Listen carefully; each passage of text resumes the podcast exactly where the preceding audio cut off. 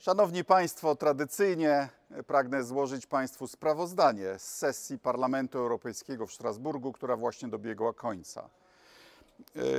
Przyjęliśmy rezolucję w sprawie dość oczywistej, mianowicie ochronę dzieci i młodzieży uciekającej przed konfliktem w Ukrainie. To jest rzecz oczywista, aż nie pomyślimy, co się działo na przykład w czasie kryzysu migracyjnego na południu Stanów Zjednoczonych, gdzie rodziny zostały rozdzielone i wiemy, że w Polsce też już jest z tym problem. Są dzieci, także te, które się oddzieliły od swoich rodzin, ale te także z ukraińskich sierocińców. Więc chodzi o to, żeby była skuteczna rejestracja, należy zidentyfikować potrzeby i oczywiście dzieci powinny mieć taki sam dostęp do edukacji, służby zdrowia, jak inne dzieci w krajach przyjmujących. Odbyła się debata o współpracy reżimu Putina ze skrajną prawicą, skrajną lewicą i separatystami w Europie oraz podobieństwami między nimi. I tu chciałbym Państwu zwrócić uwagę na jedną niebezpieczną niekonsekwencję naszych eurofobów w Polsce. Znaczy rząd Zjednoczonej Prawicy atakuje, i być może jest za co, Francję, że jakieś firmy dostarczały komponentów rosyjskiemu przemysłowi obronnemu. Za to, że no, Francja mogła być bardziej zasadnicza wobec Rosji i Putina. I atakuje za to prezydenta Macrona, wspierając panią Le Pen. Panią Le Pen, która po raz kolejny wzięła miliony dolarów kremlowskich pieniędzy, tym razem nawiasem mówiąc poprzez węgierski bank, która chce wyprowadzić Francję z NATO, która powiedziała w Warszawie podczas prawicowego sabatu, wtedy gdy Morawiecki twierdzi, że już przestrzegał przed wojną w Ukrainie, że Ukraina przecież jest w rosyjskiej strefie wpływów i która chce osłabić Unię Europejską i z pewnością sprzeciwi się sankcjom na Rosję. To jaki w tym jest polski interes, żeby ktoś taki wygrał? Francuscy liberałowie może nie są idealnie zbieżni z naszymi opiniami, ale popierają sankcje, a Marine Le Pen chce je znieść. Opamiętajcie się. Odbyliśmy debatę nad przypadkami łamania praw człowieka, zasad demokracji, państwa prawa, nasilającym się represjom w Rosji, także w związku ze sprawą Aleksieja Nawalnego. W Rosji zlikwidowano już ostatnie liberalne media. Jest w tej chwili więcej więźniów politycznych niż za Breżniewa, a za słowo wojna można dostać 15 lat. I to jest coś też, przed czym przestrzegaliśmy. Znaczy nie można mieć imperium, dominować, najeżdżać sąsiadów, jednocześnie mając demokrację u siebie. Jak się prowadzi niesprawiedliwe wojny, to jednocześnie się staje krwawą dyktaturą. Nasi zachodni sąsiedzi niestety nie tylko budowali Nord Stream, ale też sprzedali Gazpromowi niektóre swoje magazyny gazu. Próbujemy temu zapobiec, uchwalając na szczeblu europejskim regulację, że 80% magazynów, niezależnie od tego, kto jest ich właścicielem, przed zimą musi być wypełniona gazem. Tak, aby Gazprom nie mógł robić tego, co w ciągu tej zimy, czyli manipulować cenami po to, żeby podwyższać ceny dla Europejczyków, wszystkich Europejczyków, nawet dla Brytyjczyków. Bardzo słuszne, uważam. Przeznaczyliśmy 3,4 miliarda euro na pomoc uchodźcom z Ukrainy i proszę nie wprowadzać w błąd polskiej opinii publicznej, jakoby te pieniądze były powiązane z praworządnością, a ja mam pytanie do wicepremiera do spraw bezpieczeństwa Kaczyńskiego. Dlaczego mówi pan, że Polska sobie poradzi i nie potrzebuje europejskich pieniędzy na pomoc uchodźcom? Czy pan zwariował? Przecież nasza składka między innymi na te fundusze idzie. Jak potrzebujemy tych pieniędzy na edukację, na pomoc socjalną, na służbę zdrowia dla ukraińskich uchodźców, dlaczego byśmy mieli tych pieniędzy nie wziąć? Tylko dlatego, że pan ma jakieś chore kompleksy wobec Unii Europejskiej?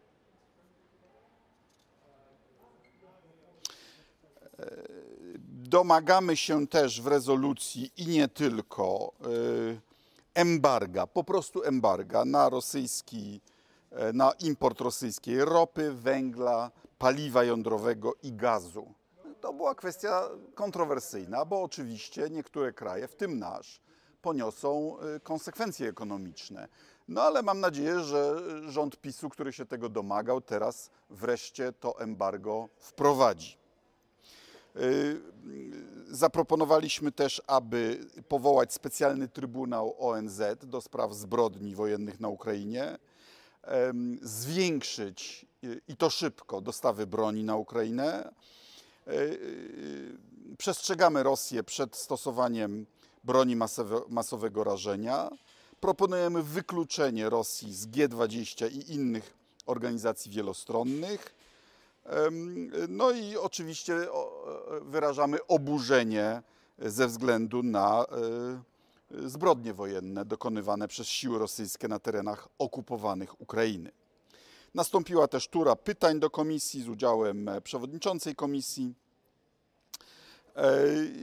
z której wynikło między innymi, że wojna z Rosją zmusza nas do przyspieszenia zielonej transformacji. Ja chcę tu zapytać polityków nie tylko Zjednoczonej Prawicy, ale konkretnie Solidarnej Polski, pana ministra Ziobry i jego kameryle. Znaczy, jak wy sobie wyobrażacie jednoczesne embargo na rosyjskie nośniki energii i opóźnianie transformacji, czyli przechodzenia od węgla do zielonej energetyki? Znaczy, skąd ma się wziąć prąd? Z gniazdka? A do gniazdka skąd ma trafić?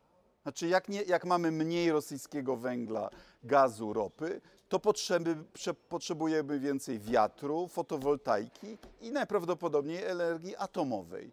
To trzeba zrobić szybciej, a nie wolniej. I skorzystać na to z pieniędzy europejskich, które są w Krajowym Planie Odbudowy. A żeby dostać te dziesiątki miliardów na ten cel, trzeba tylko jednego.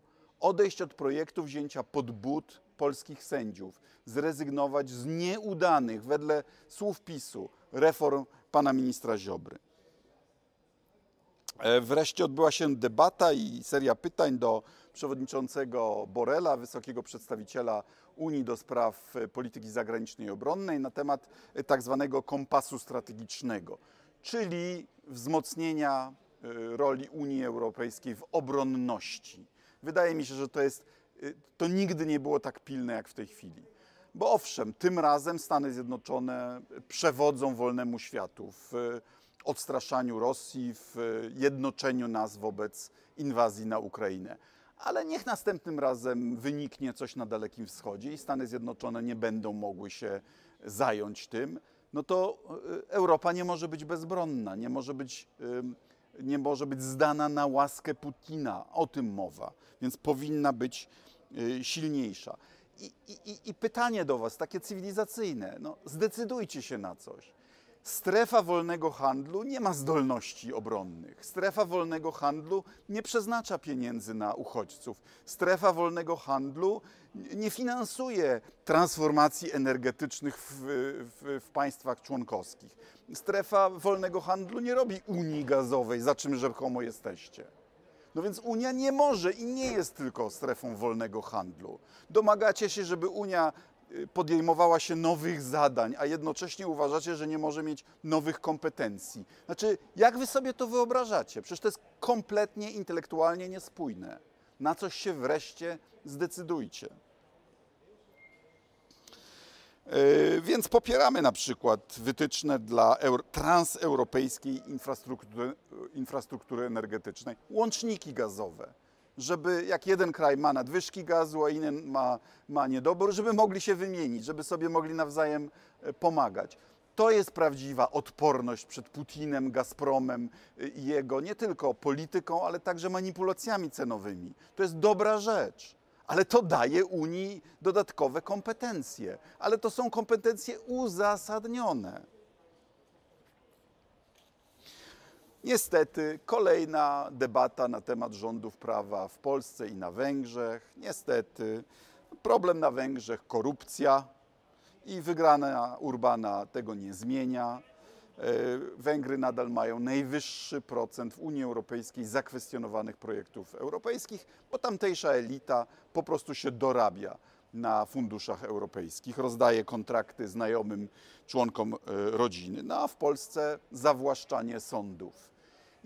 Ja się zapytuję zwolenników partii rządzącej, czy wy naprawdę uważacie, że te deformy Ziobry, a przecież one miały przyspieszyć sprawy w sądach, de facto spowolniły jeszcze kolejne o 100%.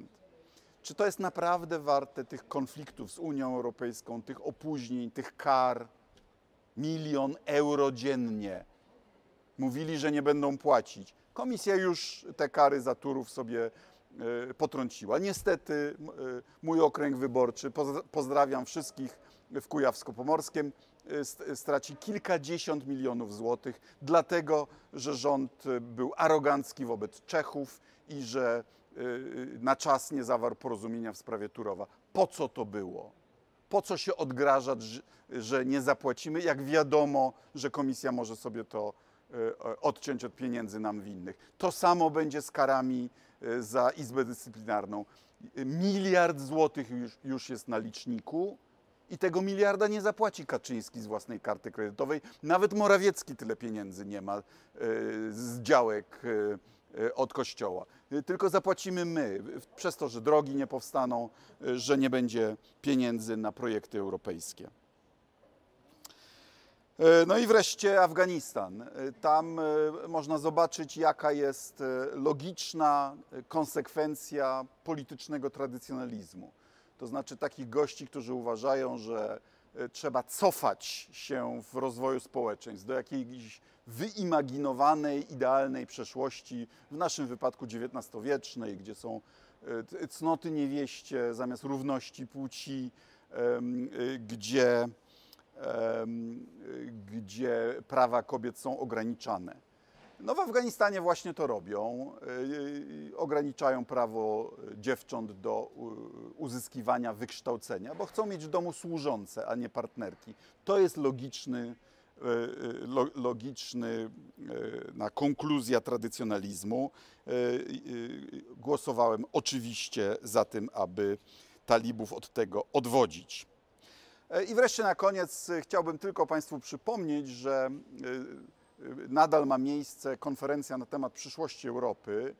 Powoli grupy robocze zbierają swoje propozycje zmian, także traktatowych. Wkrótce poinformuję Państwa o tym, ku czemu to zmierza i jakie mogą być konkluzje tego procesu, które mają być ogłoszone już w początkach maja. Tyle na dzisiaj. Serdecznie dziękuję. Wesołych świąt.